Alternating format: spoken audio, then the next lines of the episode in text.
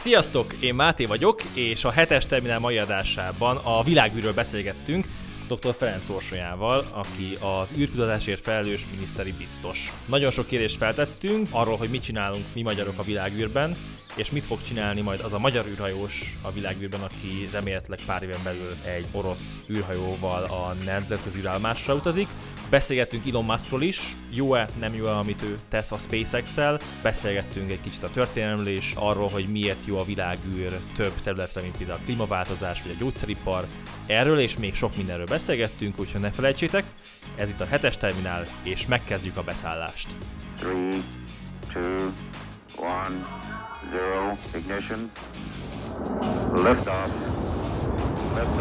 Sziasztok! Újra itt vagyunk egy hetes terminál adással, és a, a mai adás egészen különleges, hiszen az első olyan adásunk, amit nem a stúdióban veszünk fel, hanem hát a külgazdasági és külügyminisztérium irodájában, ugyanis a mai interjú vendégünk nem más, mint dr. Ferenc Orsolya, az űrkutatásért felelős miniszteri biztos, és mivel az adás előtt tegeződtünk, ezért köszöntelek az adásban. Minden szervusztok, én is köszöntöm a hallgatókat is. És nagyon köszönjük, hogy elfogadtad a meghívásunkat. Itt van Bálint és Lóránt is, szintén. Sziasztok!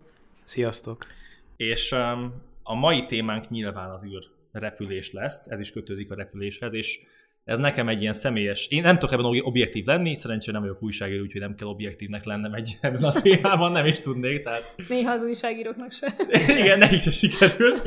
Tehát én, én annak a pártján vagyok, hogy én nagyon örülök annak, hogy, um, hogy Magyarország is um, elég erőteljesen um, támogatja az űr tevékenységet.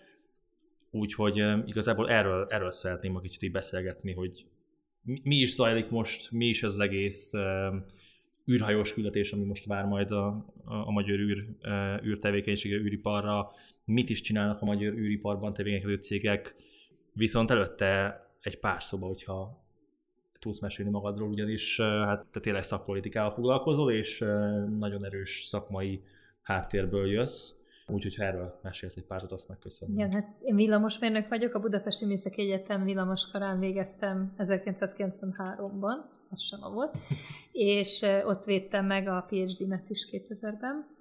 Igazság szerint már az egész családom családi hátterem, indítatásom is ehhez a területhez köt édesapám Simonyi Károlynak a tanítványa, vagy munkatársa volt édesanyámmal együtt, úgyhogy mind a ketten, és édesapám indította el 1961-ben a Műegyetemen a rakétatechnikai tudományos diákkört.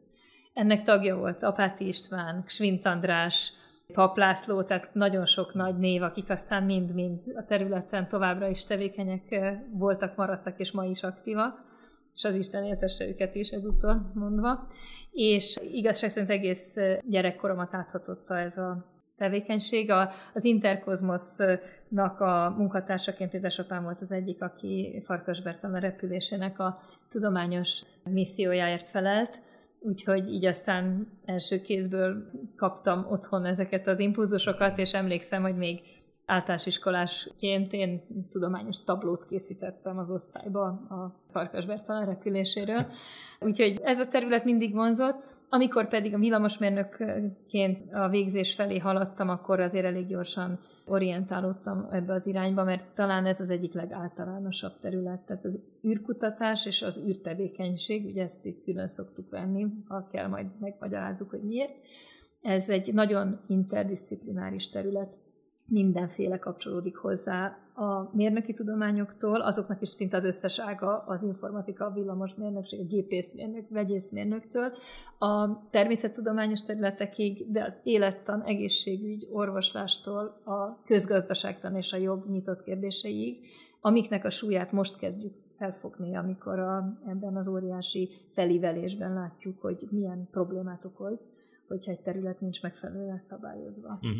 Úgyhogy ide kötött az egész, egész életművem, és a, a tudományos fokozatomat is magas légköri hullámterjedésből szereztem elektromágneses hullámterjedés különféle közegekben, a Föld atmoszférájában, más bolygók körüli viszonyok vizsgálatában, és űridőjárás ezek, ezek a kérdések, amik leginkább foglalkoztattak és foglalkoztatnak ma is. Mert még, és az eltének vagyok az Ötvös Tudomány Egyetem űrkutató csoportjában vagyok tudományos főmunkatárs. És akkor mai napig még mindig ebben is tevékenykedsz, az időd, ahogy engedi. Így van, ugye? így van. Hát most is, és nagyon szeretek is, mert a hallgatókkal való beszélgetésnél és az óraadásnál nincsen inspiratívabb közeg, azt hiszem. Tehát most nagyon sok kortársammal ellentétben én nem gondolom azt, hogy a mai fiatalokkal szemben bezzeg a mi időnkben. Én azt látom, hogy egy borzasztóan agilis, rendkívül aktív fiatalságunk van, akiknek pont amiatt, hogy nagyon sok impulzus éri őket, és rájuk szakadt az információs tér, borzasztóan felgyorsult a gondolkodásmódjuk, nagyon kreatívak. Lehet, hogy a lexikális tudásuk nem olyan mély egy-egy szűk spektrumban, mint 50 évvel ezelőtt, viszont az a fajta kapcsolási sebesség, ahogy összekapcsolnak dolgokat, az viszont irigyésre méltó, és éppen ezért nem is gondolom azt, hogy az emberiség reménytelen időkkel néz. ezt, ezt jó hallani, és, és szerintem is amúgy, amúgy így van. Mai napig is nagyon sok igazán géniusz fiatal, fiatal kerül ki. Már témán, témán maradva egy gondolatként, hogy szerintem pont az, ami mondjuk nehéz a mai magyar fiataloknak, köztük mondjuk nekem is, hogy pont igazából a sok információ az, ami, az, ami egyszerre átok és áldás is. Mert Nagyon nehéz, ez, nehéz. ez így van, mert egy gyors világban, tehát nincs rá idő, hogy annyira elmélyedjenek az emberek egy-egy területben, viszont ez a széles látókör biztosítja azt, hogy nagyon sok új ötlet szülessen. Uh-huh. Olyan, olyan rendkívüli, ami adott esetben egy szűkebb érdeklődésnél hiába nagyobb, a mélyebb a uh-huh. lexikás tudás, nem születne meg. Úgyhogy én, én azt gondolom, hogy a minden rendben van a mai fiatalokkal, úgyhogy ezt mondjuk muszáj is mondanom, mert a gyerekeim is elvárják. Hogy ezt...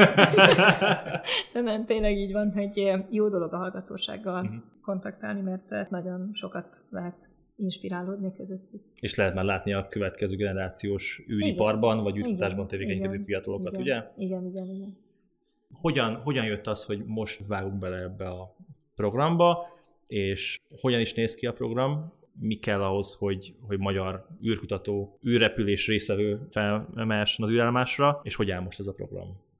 Onnan kezdeném akkor kicsit messzebbről, hogy 2018-ban, amikor engem kineveztek az űrkutatásért felelős miniszteri biztosnak, akkor a, feladat azért nem kicsi. A feladata az volt alapvetően, és most is az, hogy újra kell szervezni az elmúlt évtizedekben egy kicsit a figyelem középpontjából kikerült teljes magyar űrszektort. Annak a, nyilván az elsődlegesen a, a tudományos, a kutatási feladatait, de ehhez nagyon sok minden kapcsolódik. Egyetemek, kutatóintézetek, cégek, ipari háttér, meg kell alkotni egy űrstratégiát, tehát el kell helyezni Magyarországot a nemzetközi térben, pozícionálni kell, méghozzá, ha már az elmúlt évtizedekben, és erről is majd még beszélhetünk, mondjuk Csehországhoz vagy Lengyelországhoz képest jelentősen kevesebb energiát és pénzt fordítottunk, és figyelmet erre a területre, akkor most viszont gyorsítsuk fel, és és ugorjunk valahol egy jó nagyot a, a sorban. És ennek az egyik eszköze az, hogy olyan nagy volumenű, nagy lélegzetű és ambiciózus tudományos feladatokat hajtsunk végre, amelyek rendkívüli jelentőségűek az ebben résztvevő egyetemek szempontjából, kutatóintézetek, cégek szempontjából, mert gondoljunk bele, hogy egy egyetem versenyképességében milyen sokat jelent az, hogyha high-tech ipari élvonalban lévő kutatási feladatokban vehetnek részt a hallgatók. Nem csak másodkézből értesülhetnek róla, vagy bedolgoznak egy nemzetközi projektbe, hanem ott az ő kezük között születhet meg valami világ csúcs teljesítmény. űrhajóst felküldeni pedig, ez az egyik része az űrtevékenységnek. Tehát vannak a műszeres kutatások, szolgáltatások, vizsgálatok, és vannak az emberes repülések. A nemzetközi űrállomás az egy laboratórium, egy olyan különleges, speciális laboratórium, amiből az egész emberiségnek jelen pillanatban ez az egy darab van. És a teljes élettartama alatt is csak egy korlátozott számú kutató léphet be a területére, tehát ezek között lenni, és űrhajós idővel rendelkezni, ami azt jelenti, hogy saját kutatásokra a saját kutatónknak van ott fönt lehetősége, ez egy óriási lehetőség, hogyha egy nemzet ezzel rendelkezik. Az ÉZA, az Európai Ügynökségnek Magyarország teljes jogú tagja lett 2015-ben, de ez egy bonyolult kérdés az ÉZÁN belül űrhajóst jelölni, hiszen nagyon sok nemzet szeretne jelölni. Azért a nagyobb űriparral és űrkutatási tevékenységgel rendelkező nemzetek nyilván ambiciózusabbak és erősebbek ezen a versenypályán is. Viszont nekünk egy nagyon jó és sok évtizedre visszamenő kapcsolatunk van az orosz partnerekkel, a Roszkozmosszal. Bocsánat, közben egy kérés, hogy a, mióta Magyarország tagja a, az Ézának, azóta volt egyáltalán az Ézánál űrhajós kiválasztás? kiképzések vannak, és például a francia űrhajós is, mint Éza űrhajós fog újra repülni uh-huh. a jövő évben. Uh-huh. Most is volt fent Éza űrhajós, tehát folyamatosan vannak. Persze. Tehát nem ugyanaz, mint a nasa amikor van két-három évente egy-egy ilyen, egy-egy ilyen csoport egy kiválasztás, akkor ott megy végbe egy ilyen felvételi folyamat? Itt, itt, itt is azért bele kell kerülni ebbe, tehát itt is van egy kiválasztási procedúra, de ez egy, ez egy de ez nagyon... folyamatosabban megy. Igen, tehát nem is az a gond, hogy, hogy ne lehetne jelentkezni, de onnantól évekig tart, és még akkor sem biztos, hogy majd pont a magyar nemzet szülötte mhm. lesz kiválasztva végül a misszióra. És ugye hát a NASA pedig hát az amerikai űrhajósokat képezi, illetve majd esetleg az űreszközről majd most beszéljünk a SpaceX kapcsán, majd uh-huh. ha később erről szó kerül. De visszatérve az oroszokra, ugye az Interkozmos együttműködés óta nekünk folyamatos élő és nagyon szoros és jó kapcsolatunk van a, a Roszkozmosszal és a tudományos világgal. Erre támaszkodva próbáltunk gondolkodni, hogy hogyan lehetne ezt jobban kihasználni, és valóban így, hogy a, egy magyar nemzeti kutatóűrhajós az orosz kollégákkal szorosan együttműködve vesz részt a programban, ez így egy nagy lehetőség ennek az mhm. országnak. Na most a felbocsátásnál még annyit el kell mondani, hogy amikor mi ezt elkezdtük, ezt a tárgyalássorozatot és a programot kidolgozni, akkor még kizárólag az oroszok vittek fel embert a világűrbe. Ez kilenc évig volt így, 2011-ben állították le a Space Shuttle programot. Erről lehet vitatkozni, hogy ez egy jó döntés volt, én azt gondolom, hogy nem volt jó döntés, és visszalépés volt, nagyon komolyan. És akkor kilenc éven keresztül minden űrhajós, beleértve az amerikaiakat is, az oroszok vittek fel a szojuzokkal a, a világűrbe. Most a SpaceX-nek a Dragon Crew sikeresen felment és le is jött, de ez egy demo, tehát ez még mindig demo, ami azért azt tudni kell, hogy azért az űrhajózás története még a repüléshez képest is egy high risk terület, tehát a repülés sem egy átlagos világ. Na most ahhoz képest ez még most mondhatnánk egy milliószor, de ne, ne tegyünk ide szorzószámokat, sokkal veszélyesebb. Azért ez még nem egy kiforrott út, ígéretes, de nem kiforrott, és azért olyan hangok is hallatszottak már, hogy ugye 45 éve nem szálltak le óceánra. És ezt mély labúsan jegyezte meg a szakmai tudósító, mert hogy ugye a Space shuttle azok repülőgépként landoltak földi leszállópályákon. Vitatott az, hogy most ez a technológia, amit most az Egyesült Államok újra alkalmazni kezd, ez előrelépés vagy nem. Ahhoz képest mindenképp előrelépés, hogy 9 évig nem tudtak semmiet felmutatni. Most ők amerikai astronautát amerikai földről, amerikai eszközzel fel tudnak vinni, és biztonsággal le tudnak hozni az űrállomásról. Az orosz más az orosz technológia, ott évente szakmányban indítják, tehát négyszer, ötször sorozatban viszik fel, és hozzák vissza az embereket, viszik fel az utánpótlást, tehát nagy üzem zajlik, egy bejáratott technológiával. És ők is most egyébként fejlesztenek újakat, tehát ők is készülnek a Holdra, készülnek a Marsra, más ritmusban, Pont a Vénusz kapcsán említette most Rogozin, aki a Roszkozmosznak a vezérigazgatója, hogy a Vénusz mindig is orosz bolygó volt, és azt tulajdonképpen helyesen mondta, mert leszállni oda szondával, a Venyera misszióval tudtak, és azóta tudjuk azokat az adatokat a Vénuszról, amiket tudunk, és amik azért a földi klímaváltozás szempontjából igencsak fontos adat az is, tehát ez egyáltalán nem úri passzió, hogy a naprendszerünkben lévő más égitestekről többet kell tudnunk ahhoz, hogy a saját bolygónk működését megértsük. Azt is mondhatnánk, hogy a klímaváltozásnak a háttértudománya az az űrkutatás és az űrtevékenység.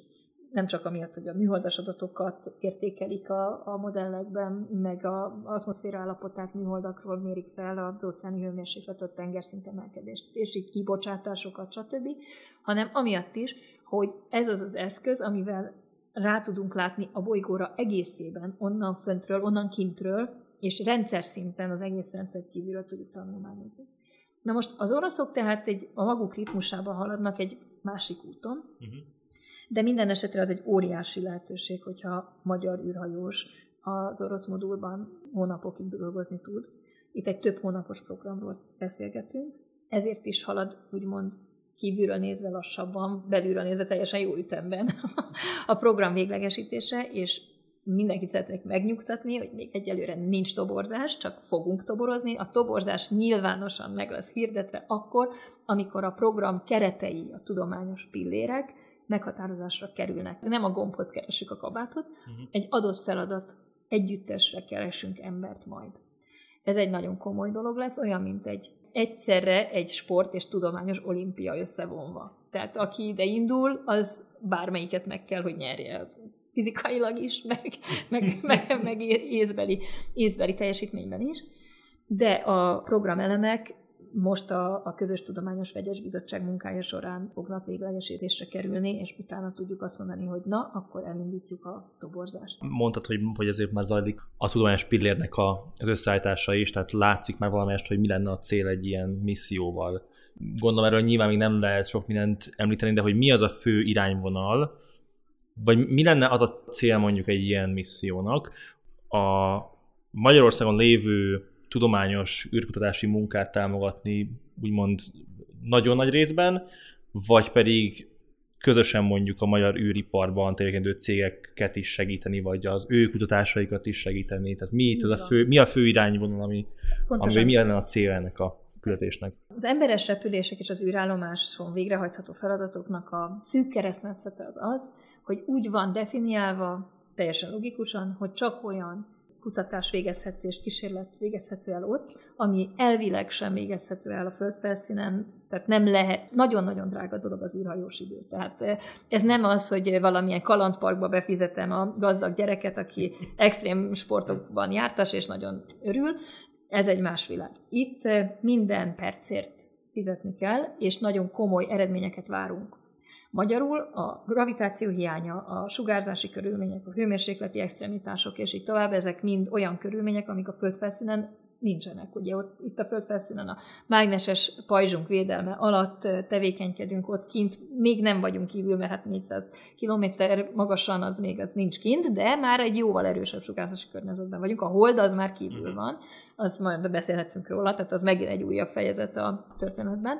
De például gravitáció hiánya, ezek olyan például űrkémiai jelenségeket, olyan reakciókat eredményeznek, amik a földfelszínen elvileg sem jönnek létre, kristályosodás, a molekulák mérete, kapcsolódása, reakciók, ezek létre se tudnak jönni. Például ez a gyógyszeripar forradalma. Tehát ami most zajlik, és amiben magyarok is jelentősen vesznek részt, az olyan új gyógyszerhatóanyagok kifejlesztése, amiket itt a földfelszínen nem lehetne létrehozni.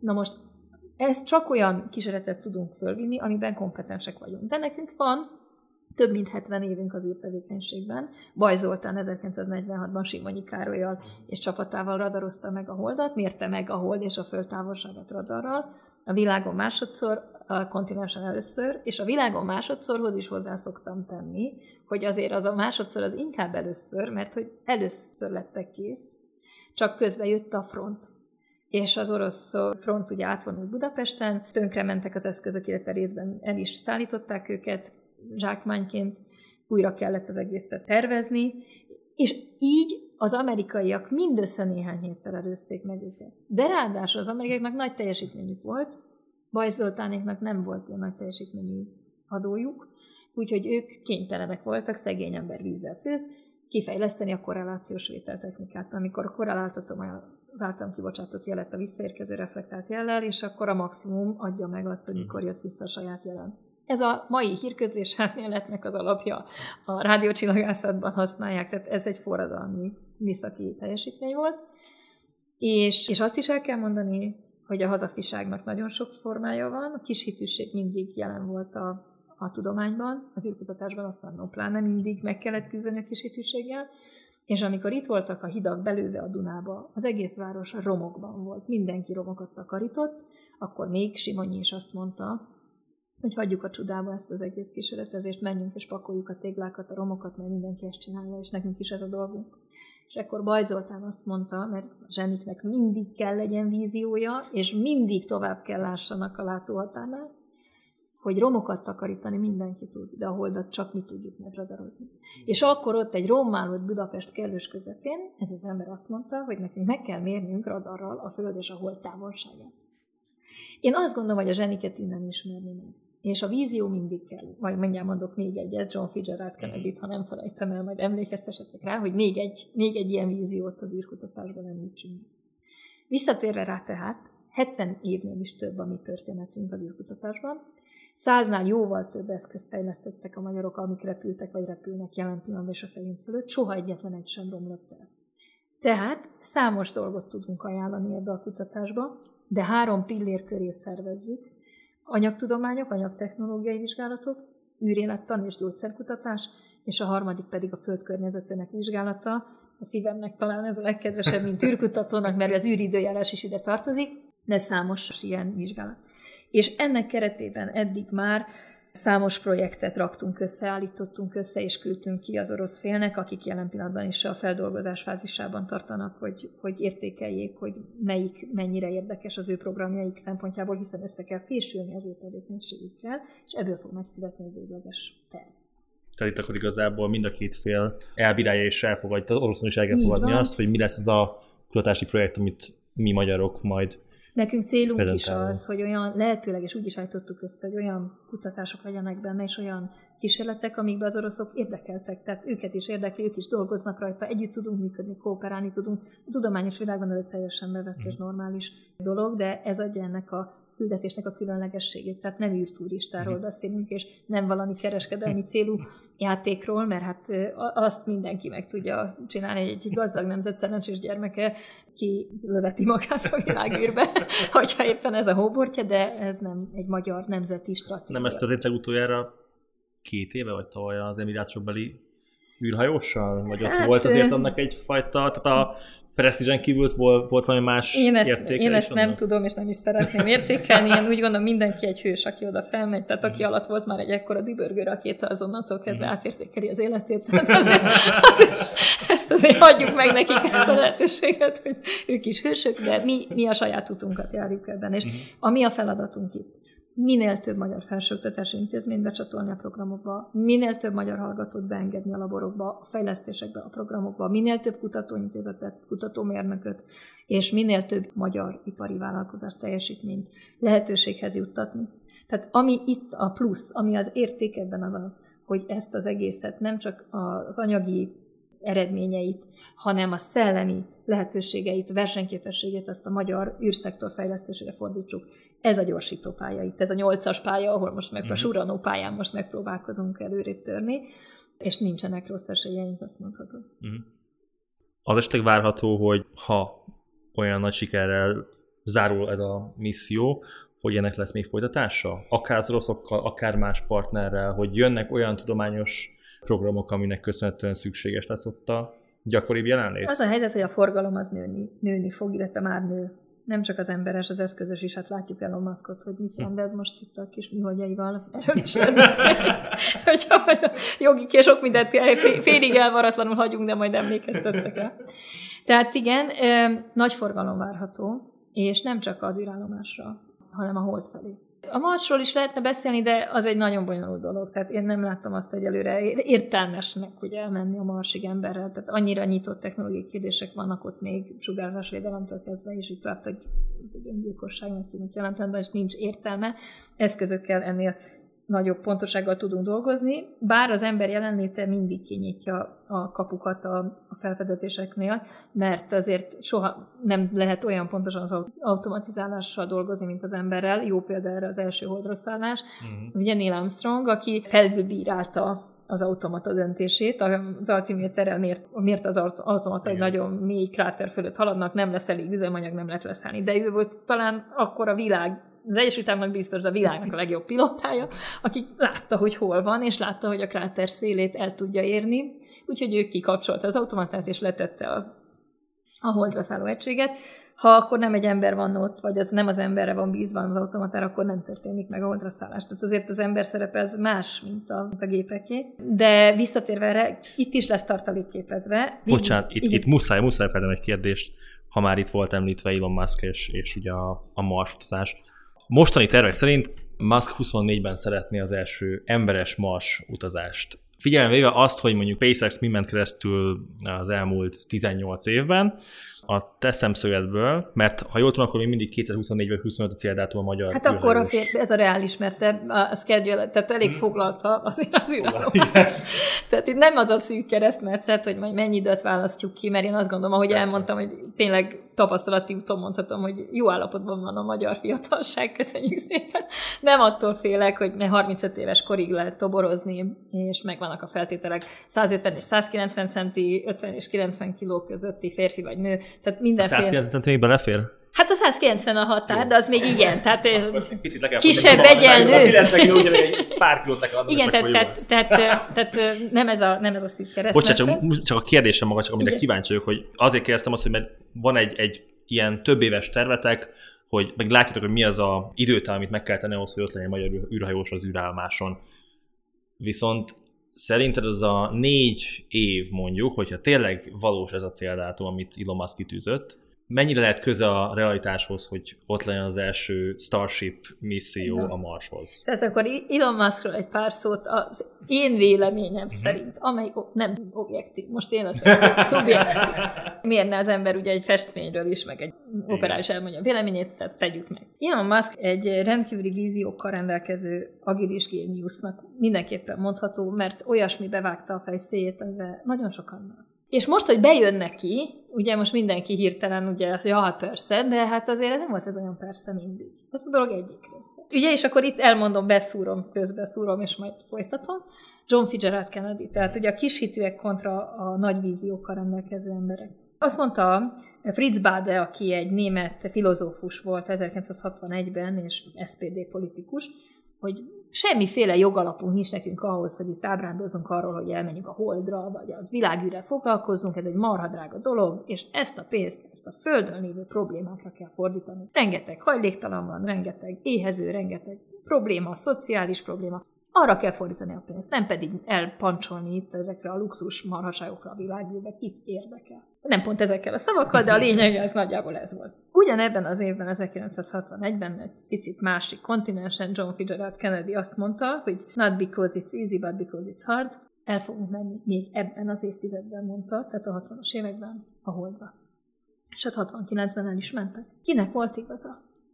Amikor ma azt végig gondoljuk, hogy ma már a világűr, és a világűrben keringő eszközeink és az azok által nyújtott szolgáltatások az emberi civilizációnak az alapját képezik, a kritikus infrastruktúrát, ami azt jelenti, hogy megkerülhetetlen. Tehát ez nem vita kérdése, hogy űrtevékenységre szükség van-e, mert amikor a GPS-ét használja bárki, amikor most a pandémia alatt távközlés, hírközlés nélkül még jobban letérdelt volna a világgazdaság. Tehát ennyit se bírt volna elhordozni. Távmunka, mhm. meteorológiai rendszerek, katasztrófa megelőzés és árvízfigyelést, erdőtűzek, Brazília, végtelen mennyiségű példát tudok a földmegfigyelés, távérzékelés témaköréből hozni.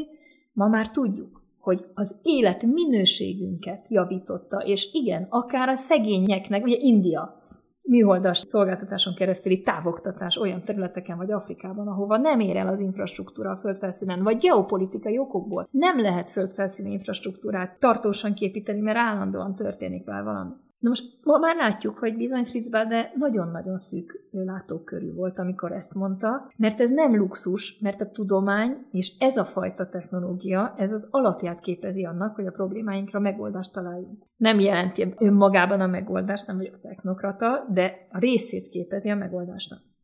Na most Elon Musk, tehát ő egy ilyen vízióval rendelkező ember. De azért ne felejtsük el, hogy kellően gátlástalan is. Mert azért úgy könnyű private investornak lenni, hogy az embernek a legnagyobb szerződő partnere a NASA, amelyik viszont egy költségvetési szerv.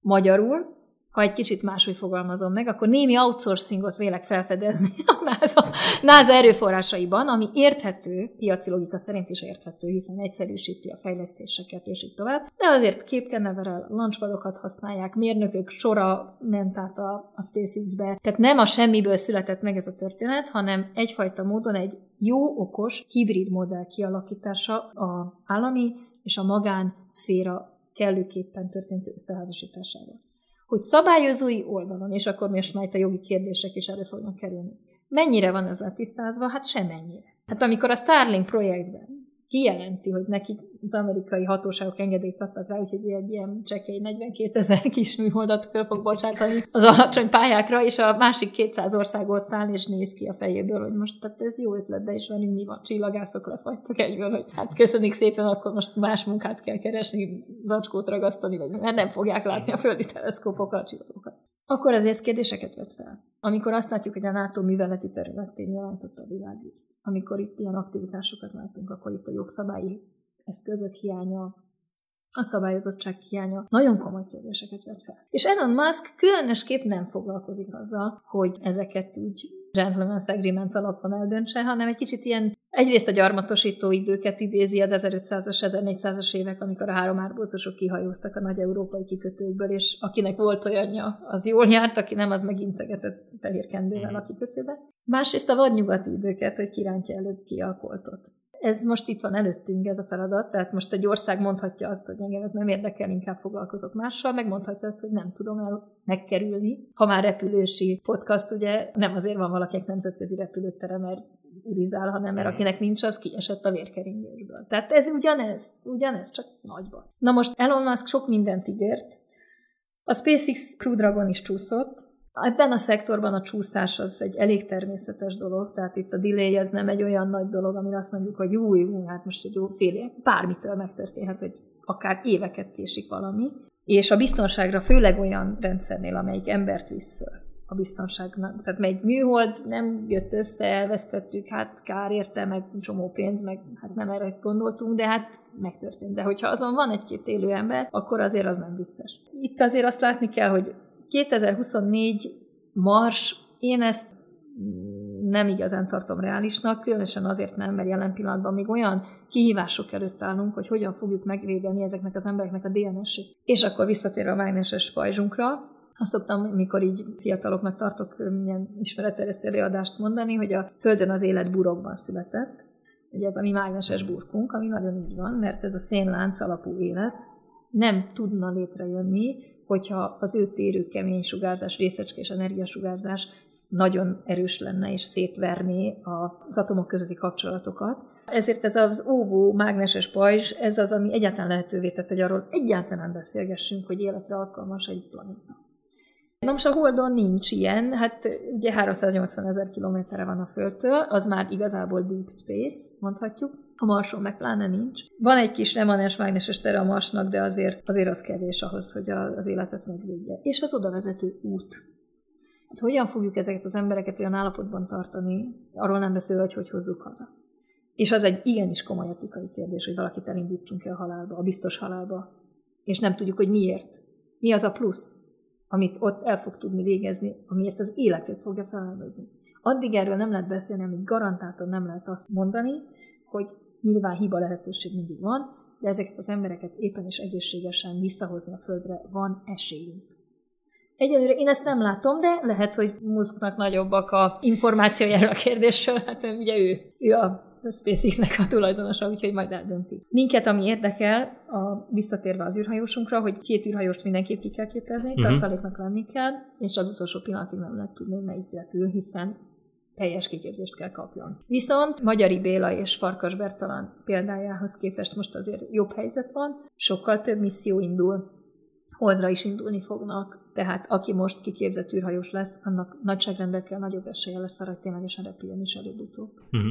Nekem egy kérdés van, ami visszatérve a SpaceX-re és a Commercial Crew programra, mert ugye a Crew Dragonnak meg volt most a, a tesztrepülése, viszont a Boeing még egy picikét messze jár, hogy az első demo repülése meg legyen a, a Starlinernek. Mi az, amiatt a Boeingnak ez lassabban halad, vagy mi, mi az, ami mondjuk amiatt a, a két a SpaceX tudott eredményesebb lenni eddig a pillanatig.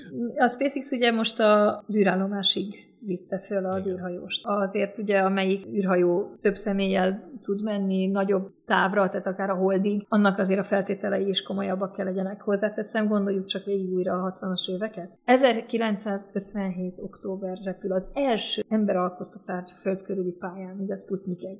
Ehhez képest 58. decemberében, mindössze 14 hónappal később Eisenhower beszédét már egy műholdon keresztül közvetítik az amerikai népnek, és megszületik, bár ekkor még senki sem realizálta, az a gazdaság, űrgazdaság, ugye ez a hírközlés, globális hírközlés, ami megváltoztatja az egész életünket. A Global Village elindul a kifejlődés útja. 14 hónap. 61-ben már John Fitzgerald Kennedy bejelenti a Hold programot, 69-ben leszállunk. Micsoda kávédarálókkal, ugye? Most azt gondolnánk, a mobiltelefonunknak, a memória tartalma, a kis okos telefonunknak, ami ott van mindenkinek a zsebébe, 200 ezerszer nagyobb kapacitású, mint a holdra szálló egység. És nem mérlegeltek, és nem gondolkodtak, hanem irgalmatlan erőkkel dolgoztak. Soha ilyen innovatív periódus az emberiségnek nem volt, mint ezek az űrprogramok. Tehát ez a másik, ami valami hihetetlenül megtermékenyíti a tudományt. És hogy a Boeing mikkel küzd, ez az ő belső titkuk, ipari titkok, ezek nem fogjuk tudni most ezt itt megfejteni, de én azt gondolom, hogy nagyon alapos fejlesztések zajlanak. Nem biztos, hogy attól valami rosszabb, hogy lassabban készül el.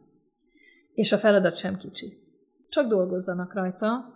Inkább amit nem értettem én, hogy ugye amikor az Apollo program elindult, akkor egyre fókuszált a teljes, és állami volt és ez volt az űrhajó, amit kifejlesztünk. Most ugye kicsit mindenkit támogat a NASA, tehát mindegyik egy kicsit állami, és mindjárt háromféle legyen, ugye? Az ember gondolkodik rajta, hogy ez az optimális felhasználása a pénzeknek, de minden esetre most az Egyesült Államok ezt az utat járja. Az oroszok egy másik úton vannak, ott meg most próbálja pont Rogozin újra szervezni az űrszektort, mert ott is vannak magánvállalatok is, meg az Energia, a Gazprom Space, a Roskosmos, a Tudományos Akadémiának az űrkutatási intézetei eléggé szerteágazó, és ezt most megpróbálják úgy összeszervezni, hogy a duplikációkat minimalizálják, tehát az erőforrásokat mhm. optimalizálják, de ott is jelen van egyébként a magánbefektetői réteg, minden esetre, mivel mondtam, hogy ez egy kritikus infrastruktúrákat üzemeltető szektor, ma már az emberi civilizációnak, nem lenne szerencsés az államok szerepét kihagyni belőle, mert akkor elindulnak azok a fajta magán multinacionális háttérvállalatok, amiket látunk, most ne nevezzük meg egyiket se, de akár a tudatiparban, a médiában, a kereskedelemben látjuk, kontroll nélkül, szabályzás nélkül, öntevékenyen, kisé túl öntevékenyen. Szabad-e az emberiség kritikus infrastruktúrái teljes mértékben kontroll nélküli államok fölötti multinacionális hálózatokra bízni? Én azt gondolom, hogy nem. De nem szabad kihagyni sem a magánérdeket, hiszen ez egy profitábilis terület, hát hajrá, akkor keressük meg a pénzt. Ez az a bizonyos űrgazdaságtan, ugye ráadásul egy high risk terület, nagyon nagy kockázat, nagy befektetés, nagy a veszteség kockázata, de óriási hmm. nyeresség is. Egy a hatos a megterülési arány az Európai Ügynökség számai szerint, az nem csekély és még amikor gyengélkedett a világgazdaság, ez a szektor akkor is 6% körül nőtt, amikor erősebb volt, akkor 20% körül. Tehát kevésé válságérzékeny, mm. inkább így fogalmazni. Na most ugye ezt mind összeadva, ez az, amire azt mondtam, hogy mindenféle tudományterületet szeretettel várunk, mert például a közgazdászoknak igencsak felvonatva a lecke, hogy ezt a gazdasági ágat hogyan modellezzék le, ez nem ugyanaz, mint a földfelszíni ipari területek. Mi az, amiben a magyar űrtevékenység igazán erős, és a magyar űripari cégek? Például az elektronika, a mhm. fedélzeti elektronika, tápegységek, antennák, moduláció, demoduláció, kommunikációs egységek, akkor a sugárzásvédelemben világelsők vagyunk. A mai napig a pilledózismérő, ha Apát István nevét ugye már mondtam, akkor ugye el kell mondani, hogy a pillét azt Farkas Bertalan vitte fel, és mai napig ott van. A különféle továbbfejlesztett példányai az űrállomáson most jelenleg is, az életvédelmi rendszer része, az egyetlen a világon, amelyik onboard kiolvasást tesz lehetővé, tehát a fedélzeten ott helyben ki lehet olvasni, egy ilyen ilyesmi tól méretű dózismérő van az űrhajósnál, és azt a kiolvasó egységbe kell behelyezni, és kiolvasni az őtért sugárzást, és most is zajlanak a fejlesztések tovább. Sugárzásvédő anyagok tekintetében is nagyon erősek vagyunk, anyagtudományi téren, különféle fémhak kísérletekben, és hát az űrélettanban is elég komoly kísérletekben vagyunk ott, tehát szerteágazó a tevékenységünk. Méltatlanul keveset tud róla a közvélemény, de nem lehet felrónni ezt a szakmának, mert amikor az elmúlt évtizedekben sok esetben a túlélésért kellett küzdeniük, akkor bizony kevés energiájuk maradt arra, hogy kommunikálják, vagy marketingeljék magukat, és azért a NASA-nál is egy jelentős része a költségvetésnek kommunikációra megy el. Mert meg kell magyarázni az adófizetőknek, uh-huh. teljesen jogosan, mégis mire költik el ezt a rengeteg pénzt. De ez, erre nem maradt energiájuk. 91-ben ért véget az Interkozmosz története, 91-ben meghívta az Európai Ügynökség Magyarországot a tagjai közé, elsőként a régióból, és végül utolsóként a régióból, amikor már a románok, a csehek, már mindenki csatlakozott, akkor csatlakoztunk 2015-ben. Ez azért egy kemény időszak volt. Akkor ezek szerint amellett, hogy űrhajós küldetésre nagyon sok munkát fordítotok, és maga ugye a szektornak a támogatására. Gondolom a ti feladatok az is, hogy marketingeljétek ezt a szektort, nem? Igen, igen, igen. Úgyhogy egy komplex feladatot kell végrehajtanunk, gyakorlatilag egyszerre kell átszerveznünk a támogatását ennek a területnek, az ipari lehetőségeit menedzselni, az űrstratégiát megírni, az oktatást az általános iskoláktól kezdve, tehát a általános iskola, középiskola, egyetem átszervezni és revitalizálni és valóban marketingelni is kell, mert hát meg kell értetni a közvéleménnyel. A közvélemény kérdései teljesen jósak mm. és helytállóak. Hogyha ennyit látunk, hát ez egy nagyon drága dolog, miért költjük erre a pénzt? Miért jó ez nekünk? De amikor valaki csontritkulás ellen gyógyszert vesz be, vérnyomás csökkentőt, szív- és érrendszeri kezeléseket vesz részt, és itt tovább sok mindent mondhatnék, akkor egy pillanatig mélázzon el, mert ezek mind az űr technológiából úgynevezett spin-off-fal egyéb gazdasági vagy tudományterületekre kikerült eredmények. Rengeteg ilyen van a napelemeknek a fejlesztése, a robotizáció, a szimulátorok, a tűzvédelem, vagy a víztisztítás, légtisztítási rendszerek fejlesztése, hiszen az űrállomás egy zárt rendszer. Annyi darab oxigénmolekula, meg vízmolekula van, amennyit oda fölvittünk, úgyhogy takarékosan kell velük bánni, és tisztítani kell. Na most ezek aztán visszatérnek a földi gazdaságba, ilyen spin-offként jelentkeznek, sokszor akkor is használja a közvélemény, vagy az emberek az űrtechnológiát, amikor nem is tudnak róla. De hát akkor tudjanak róla. Na most ez egy külön szakma, de hát mindent egyszerre kell menedzselni. Azt említetted, hogy a közép-európai régióban korábban azért Magyarország valamelyes lemaradásban volt a csehekhez, meg a lengyelekhez képest űripar terén. Hát most, most is úgy vagyunk még, de már azért most elkezdtük behozni. Tehát uh-huh. az elmúlt két év az nem telt el hiába. Megdupláztuk az Európai Ügynökségbe a befizetéseinket, és ez nagyon jelentős emelkedést jelent. De hát azért a lengyelek, akik önállóan hordozórakétafejlesztést is végrehajtanak, és az űrügynökségen kívül, az Európai űrügynökségen kívül nemzeti űrkutatási alapjuk is van, vagy fejlesztései. A csehek szintén óriási energiákat fektetnek a szektorba. 45 millió eurót fizetnek az Európai űrügynökségbe, a tavalyi adatot mondom, ami meg tavaly még 5 5, valamennyit, most már 11,7 millió eurót idő. És a csehek ugye velünk összemérhető nagyságú uh-huh. ország, tehát ott kb. 10 milliós népesség, mert a lengyeleknél egy 40 millió 10, tehát ott érdemes osztani vele, de per capita is ott azért nagy a különbség. Mi azt mondjuk, hogy most ezekkel a programokkal, amik most itt elindulnak, óriási ugrást tudunk tenni előre a sorban, és Magyarország behozza azt a lemaradását, mivel egyébként óriási hagyománya van, és komoly szellemi tőkéje van ennek a területnek Magyarországon, de most itt az ideje, hogy dolgozunk. Nincs több évünk arra, hogy ezt elvesztegessük. Két kérdésem van.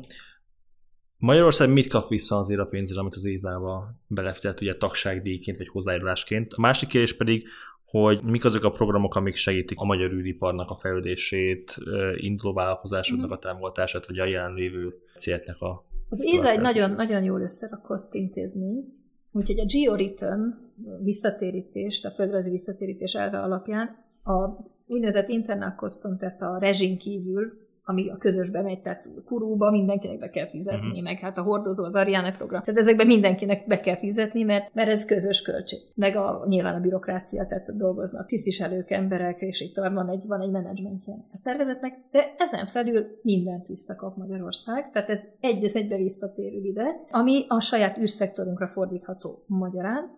Befizetünk konkrét programokra, Például most a JUICE misszió a Jupiterhez most fog elindulni, és pont most zajlik az integrálása az eszközöknek, és Miskolcon egyébként pont most augusztus 13-án mutatta be az ottani cég a fejlesztéseit, amit uh-huh. még a tiszta szobában még dobozolás előtt, mert utána viszik ki az integrátorhoz, de a Wigneres kollégák is most vannak még kint az ő általuk legyártott alkatrészekkel, amiket szerelnek be a Jupiterhez induló uh-huh. szondába. Tehát egy ilyen misszióban mi úgy befizetünk, majd a cégeink megrendelést kapnak, és a kutatóintézeteink lehetőséghez jutnak, amit az ÉZA fizet, de hát az a tagállamoknak a befizetése. Ezért szoktam mindig mondani Jan Werner, aki a főigazgatója az ÉZA-nak, hogy stakeholderek a tagállamok, tehát részvényesek, ha úgy tetszik, vagy tulajdonos társak vagyunk ebben a rendszerben. És ebből a befizetett összegből tudják fejleszteni a magyar cégek a különféle eszközöket. Szinte az összes nagy jelentőségű tudományos misszióban benne vagyunk, erre hangsúlyt is fektetünk. Ami a nagy jelentőségű volt most, amikor Szijjártó Péter miniszter úr 19 novemberében Szevijában a miniszteri csúcs találkozón bejelentette, hogy Magyarország megduplázza a költségvetését, hogy ezzel egy időben megnyitottunk szinte minden opcionális programot. Mit jelent ez? Az Európai Ürügynökség úgy működik, hogy van maga az alaptagdíj, ez a kötelező befizetésünk, de azon felül, ha bármilyen tudományos területhez hozzá szeretnénk szólni, és az ottani missziókba beszeretnénk társulni, ahhoz külön be kell fizetni az tagdíjat az opcionális programokba. Olyan, mint a Vidám Park, hogy vehetünk egy általános belépőt, az arra jogosít, hogy kapsz cukrot, és nézheted, hogy a többiek remekül hullámos utaznak. Ez így zajlott 2015-től 18-ig, csak akkor úgy döntöttünk, amikor a külgazdaság és külügyminisztériumba került ez a terület, és ugye engem kineveztek miniszteri biztosnak, és akkor az az álláspont fogalmazódott meg Magyarországon, hogy miért nem veszünk mi is jegyet a hullámos utakra. Uh-huh. Magyarul, miért nem nyitjuk ki azokat az opcionális programokat, amikhez kompetenciánk van. És így nyitottuk ki a földmegfigyelés és távérzékelést, a navigációt, a földet fenyegető mesterséges és természetes hatások vizsgálata, tehát az asztalra figyeléstől kezdve az űridőjárásig minden ide tartozik, és az eszközfejlesztést és ezeket a programokat. Úgyhogy most már a cégeinknek és a kutatóhelyeinknek rengeteg lehetősége van, mert ezekhez a programokhoz tudunk csatlakozni, és csatlakoznak is. Nekem egy politikai kérdésem benne igazából. Ha arról beszéltünk, hogy űrkutatás, űrtevékenység, űripar, akkor ez a főosztály miért nem az Innovációs és Technológiai Minisztérium alá tartozik, miért a külgazdasági és külminisztérium alá. Azt értem, mert arra emlékszem, hogy Szijjártó Péter elmondta, hogy mivel egy földön kívüli tevékenységről beszélünk, ami az országhatárokon kívül esik, ezért ez külügy és külgazdaság. Ezt értem, csak... csak most ezt magyarázok el, hogy az miért van így. Én, mint egy átlag adófizető polgár, ha belegondolok, nekem az a racionálisabb, hogy mégiscsak innováció és technológiáról beszélünk, ami ezzel a tevékenység, amennyit tudom, egy része ott Igen. van, ez úgy néz ki, hogy az NFM-ben, a Nemzeti Fejlesztési Minisztériumban uh-huh. volt a terület 8 évig, 2010-től 18-ig, de nem csak technológiáról beszélgetünk, hanem multidisciplinás területről beszélgetünk, aminek van innovációs és technológiai része, meg jogi része, meg van a space diplomacy, az űrdiplomácia. Csak az elmúlt fél évben hat országgal kötöttünk kétoldalú megállapodást, Szingapur, Törökország, Brazília, Portugália, Izrael, Franciaország és még a továbbiak is készülnek. Ezek kormányok közötti, vagy pedig minisztériumok közötti diplomáciai lépések, nagyon jelentősek egy-egy ország szegmensében. Ez oktatásügyet is érint, akkor miért nem az elminél van, uh-huh. ugye? Mert hiszen az oktatásügy is benne van, kutatóintézeteket is érint, és itt mindent érint. Melyik az a minisztérium, amelyik egy ilyen horizontális koordinációt lát el a többi minisztérium között és kifelé is? KKM, a külgazdaság és külügyminisztérium. Tehát mi minden minisztériummal szorosan együttműködünk, kiemelten jó a kapcsolatunk az ITM-mel, ahol abszolút mértékben látják, érzik, támogatják a területet. Nagyon-nagyon sok közös előterjesztésünk van, tehát az ITM-mel mi nagyon szoros és jó kapcsolatban vagyunk, de az összes többi minisztérium, az Agrárminisztériumtól az oktatási tárcáig szintúgy beleszól, vagy mondhatnám az igazságügyi minisztériumot, ahova az Európai Uniós ügyek tartoznak. Hmm. És most, amikor az Európai Unióban, meg az ÉZA közötti nevezük tárgyalásnak is eufémizmussal beszélgetés zajlik, akkor például itt nagyon komoly szerepe van annak, hogy mit mond a magyar képviselő képviselet, vagy az ENSZ világűrbizottsága, tehát ott is képviselni kell, tehát itt a jogászoknak is bőven van dolga, nem is kevés, mindenkihez tartozik. És egyébként, ha már itt tartunk, hogy hol a világűr, hol kezdődik, a 100 kilométerrel a földfelszín fölött tesszük önkényesen a határvonalat, ezt Kármán vonalnak hívja az egész világ, Kármán Tódor után, és valóban minden, ami azon túl van, azt szoktam mondani, hogy a helioszféráig, az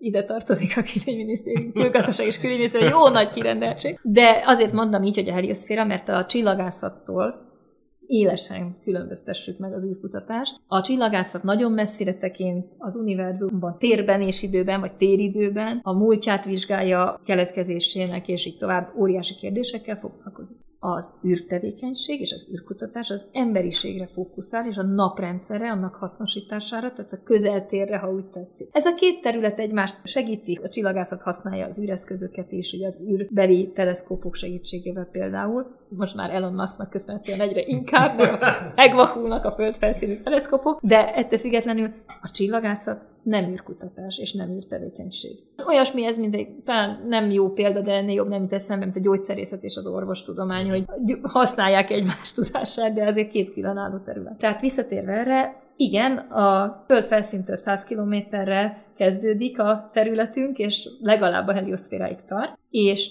ez még egy fontos jelentősége van, hogy a magyar űrtevékenység kizárólag nemzetközi térben képzelhető el. Tehát még a nagyok az Egyesült Államok, Oroszország, India, Kína, Japán, ők is kooperálnak, bár ők inkább mondhatni nemzeti űrtevékenységnek, amit végeznek, mert van nagy hordozó rakéta kapacitástól kezdve műholdépítésig, integrátorig, minden. Mi nálunk ez nem így van, mi kizárólag nemzetközi kooperációban tudjuk a tevékenységeket végezni, az meg külgazdaság. Tehát nincs is olyan tárgyalásunk, ami nem nemzetközi. Hmm pont egy mai hír, augusztus 15-én veszik fel ezt adást, hogy Magyarországnak újra műholdja lesz, mert ugye már volt három, ha jól számol, a Massat, a Smog és az ATL-1, Igen. azok még fönn vannak, a Igen, Smog, egy, igen. a Smog P és az ATL-1. Hát igen, műhold és műhold között ugye van olyan, mint a kutya, tehát Igen. hogy van kutyám, igen, de most az egy csajvava vagy egy labrador, tehát vannak különbségek. Mi- Mit lehet tudni erről? Ez ugye egy kereskedelmi műhold lesz elsősorban? Itt nagyon fontos azt hangsúlyozni, hogy Magyarországnak lehetősége és feladata is van abban, hogy a nagy szolgáltatási területeken, hírközlés, távközlés, műsorszórás, belépjen a nemzetközi piacra, ahogy teszik ezt mások is. Egyébként különféle műholdja, most a kicsitől a nagyig már 80-nál több országnak van, de ilyen nagy távközlési holdja is van számos országnak, Nigériának is, Laosznak, Bulgáriának. Tehát ez nem egy akkora újdonság, és itt az a lényeg, ami itt a nagyon fontos ebben, hogy Magyarország végre rájött arra, hogy a saját őt megillető helyre kell törnie. Tehát ez a terület, ez egy országnak a saját szuverenitása szempontjából, minden szempontból fontos, hogy legyen képessége ezen a területen, ugye az adatkommunikáció, műsorszorás, hírközlés, távközlés. Hát most mondom, pont egy pandémia kellős közepén üldögélve, nem is kell hangsúlyozni, hogy milyen nagyon fontos ez a képesség, valamiféle, valamilyen szintű képességre. Úgyhogy én üdvözlöm ezt, hogy ez, ez a cég megalakult, és nagyon örülök neki, hogy, és, és annak is nagyon örülök, hogy a magán befektetés is úgy érzi, hogy megpróbálkozik ezzel a területtel. Látjuk, hogy a világ számos országában ez így van, és, és jól működik. Mikor készül ez a műhold, és mikor várta a felbocsátás? Hát én ahogy láttam a tervek, azok ugye 2024, Mhm. Itt mindig hozzá kell tenni, hogy ezért ez űrtevékenység, tehát itt minden... pluszáfa benne van az Hát a pluszáfa az időben is, igen, ott van, tehát elég arra gondolni, hogy egy, egy, egy hibás tartmit okoz. Tehát Mhm. uh-huh. ugye volt már ilyen, az, az drámai, tehát ne, nem, nem szeretnénk erre gondolni sem. Magyarul ez a terv, hogy Mhm. uh-huh. körülbelül akkor a reális itt valamiféle önálló képességnek Mhm. uh-huh. a megszerzése. Ha én jól olvastam, akkor legalábbis én úgy olvastam a hírekben, hogy nyilván ugye távközlés, hírközlés, de hogy mellette még más tudományos kutatási célokban is teljesen szolgálat ez a műhold. Igen, Ezt- ezt kifejezetten lehet szorgalmazom azt, Igen. hogyha ilyen volumenű beruházás indul el, és az űripar ebben Mhm. uh-huh. szerepet kap, akkor minél több magyar szereplőt kell beleintegrálni, a KKV szektortól kezdve, minél többnek kell lehetőséget kapni arra, hogy itt megmutathassa magát, illetve ha már egy eszköz oda feljut, azért ez egy elég drága dolog, hogy űreszközt építsen bárki, akkor érdemes kihasználni azt, hogy tudományos kísérleteket is lehessen rajta végezni. A távközlésben és a műsorszórásban ugye itt mindig az adat, sebesség, a csatorna kapacitás, a frekvencia, ezek azok a kulcsszavak, amik mindig elhangzanak, és növelni kell ugye a frekvenciát, hogy minél nagyobb sávszélességen lehessen kommunikálni. És ez egy olyan kísérleti terület, ahol egyébként pont a Budapesti Műszaki Egyetemnek már több sikeres kísérlete is futott, illetve fut az Európai Ügynökségek közösen, a nagyfrekvenciás kommunikáció. Hát akkor hajrá, tehát minél több, minél több tudományos lehetőséget is használjunk ki, amire mód van. És itt halmozottan igaz az, amit ugye ilyen, hát ez futball példa, de szokták mondani, hogy nem oda kell futni, ahol a labda most van, hanem ahol majd lesz. Na most tehát ez aztán itt pláne így van, borzasztó gyorsan változnak a technológiai szintek, és nekünk azt kell becélozni már most, hogy 24-ben újat tudjunk mondani. Nem triviális a feladat, de a magyar elmének kifejezetten inspiráló. Az ÉSA kapcsán egy kérdés, hogy beszéltünk arról, hogy azért manapság is még az emberes űrrepülés eléggé limitált, olyan szempontból, hogy kevés nemzetnek van saját kapacitása, jelen pillanatban ugye háromnak. Bár nem sokára jön India is, vagy legalábbis próbálkozik majd Igen, jövőre. India, India is ígérte. Kína ugye csak saját űrhajóst Mhm. vitt fel eddig, tehát Kína nem vitt fel más nemzet űrhajósát. Most az űrprogramjukban úgy döntöttek, hogy ki fogják nyitni nemzetközi teszik. Ennek részben szükségszerűsége is van, mert egész egyszerűen itt annyira kell az emberi elme kreativitása, és onnan föntről annyira kicsi ez a bolygó, és annyira mások a problémák, hogy, hogy itt a nemzetközi együttműködésnek nagy szerepe van. De valóban eddig ugye az oroszok, az amerikaiak, illetve az európaiak űrhajósai jártak fönt, illetve a kínaiak, és hát India tör erre Mhm. a babérra. Mi várható az európai térben? Várható az, hogy az Európai űrügynökség belépjen az emberes űrrepülésbe a saját űreszközzel? Van-e ennek értelme, racionalizása? Már ugye az Ariane vigyen föl. Én azt gondolom, hogy nyilván persze az lenne jó, hogyha mindenben, most az Európai Ügynökség fejével gondolkodva... Már bocsánat, mert mégiscsak azért beszélünk olyan esztekről, mint mondjuk Franciaország, Németország, akik Há, mind az óriási.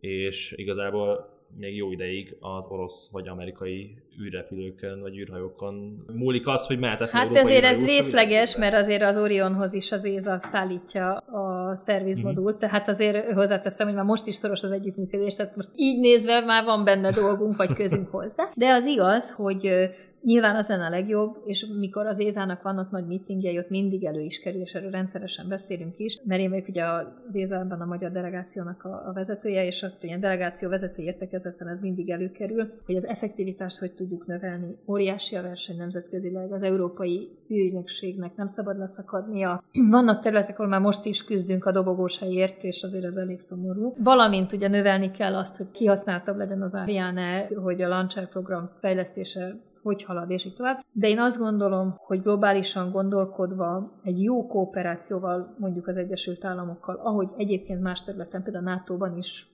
együttműködés zajlik. Nem lehet mindenkinek mindenben egyforma képessége, az effektivitás növelhető. Nagyon nehéz kérdés az, hogy miben kell teljesen európai eszközökre hagyatkozni, és miben nyithatjuk meg ezt a a világ felé. De ha már egyébként egy kicsit itt a World Peace irányába elindultunk, azért azt tényleg el kell mondani, hogy azért az űrhajósok, amikor ott fönt vannak, meg fönt jártak, akkor azért visszatekintve látták, hogy ez egy egyetlen egy törékeny kék rendszer, egy kék bolygó, borzasztóan sérülékeny, egészen máshová helyezik onnantól kezdve a, a problémák súlyozását, és például a Soyuz Apollo program egy jó példa arra, hogy amikor a hidegháború tombolt a földfelszínen, és a leg, rosszabb éveit élte, akkor sikerült a legjobb együttműködést kialakítani a két nagyhatalomnak egymással, az akkori Szovjetuniónak és az Egyesült Államoknak, mert ott fönt egymásra vagyunk utalva, mert onnan föntről az emberiség van, mint fogalom, nem egyik, másik vagy harmadik náció. Én azt gondolom, hogy hosszú távon az ember számára, főleg, hogyha megnézzük, hogy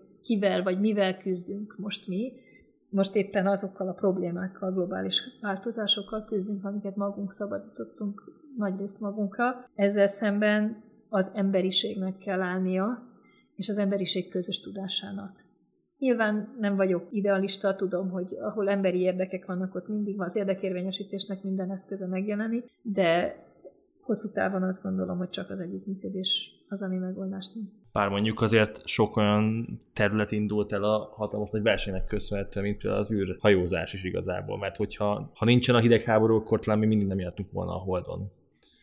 Nem gondolod így? Igazából elindultak a folyamatok, Vagy ugye, nem akkor mindig fölfele... nem ennyi idő alatt Igen, igen, oda. mindig fölfele tekintettünk a kőkorban, vagy az ókorban, ugye látjuk, vagy a, a monolitikus kultúrákban, hogy mindig vizsgáltuk azt, hogy hogyan hat ránk a kozmosz, milyen hatások érnek minket onnét. De az emberiség mindig felfelé tekintett és fürkészte a csillagokat. De biztos, hogy inspiráló egyfajta versengés is és hát igen, ez egy úgynevezett kettős felhasználású terület, most kár tenni, mintha ezt nem tudnánk valamennyien. Tehát a katonai harcászati jelentősége, vagy a haditechnológiai jelentősége ennek a területnek mindig is megvolt. A Sputniknak a fellövése az nem azért volt önmagában egy nagy dolog, mert az oroszok bebizonyították, hogy erre képesek, és nézzétek, milyen magasra tudtam lőni ezt a kis vasgolyót, hanem mert ez azt jelentette, hogy akár át is lőhetem a félföldgolyót, tehát el tudok lőni az Egyesült Államokig. Érheti őket onnan is csapás, tehát ez volt a, a háttérfenyegetés.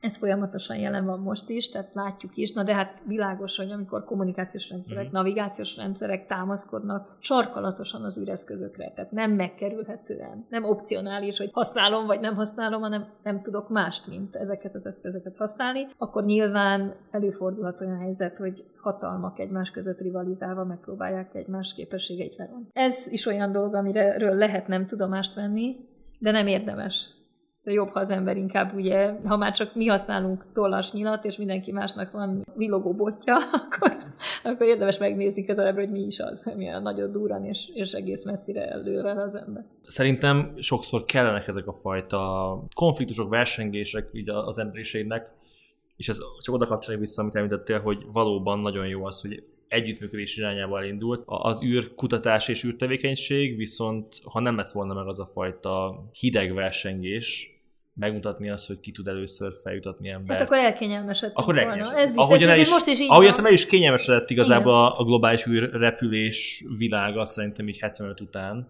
El, el. Mert... Tehát gondoljuk végig azt a sebességet, hogy indul ez, és hogyha azt tartottuk volna, Igen. akkor vagy már megoldottunk volna számos problémát, amivel most szembenézünk, vagy ki se alakult volna. Mert a hidrogénnak, mint energiaforrásnak a használata ugye az űrkutatásban nagyon hamar beigazolódott, hogy ez egy nagyon jó, nem csak hajtóanyag, hanem energiaforrás is. És hogyha például a földfelszíni közlekedésben a hidrogén szerepet kaphatott volna, és nem a kőolaj lobby nyomására kizárólag, a, ráadásul akkor még nagyrészt olmozott benzinnel püfögtük volna tele az atmoszférát, akkor hol tartanánk ma? Tehát ki se alakult volna egy csomó problémánk, hogyha az űrkutatás és az űrtevékenység abban a tempóban megy előre, ahogy az elején az első másfél-két évtizedben, vagy pedig már kész technológiánk lenne nagyon sok mindennek a megoldására. Ezzel együtt azt gondolom, hogy a helyzet sosem reménytelen. Ugye talán azt hiszem Mozart is utolsó nap írta meg az operájának a nyitányát, akkor tegyünk mi is így, tehát hogyha kevés az idő, akkor írjunk valami zseniálisat. Az emberiség összességében szerintem megoldhatja, még talán megoldhatja a problémáit, de az biztos, hogy elvesztegetni való időnk már nincs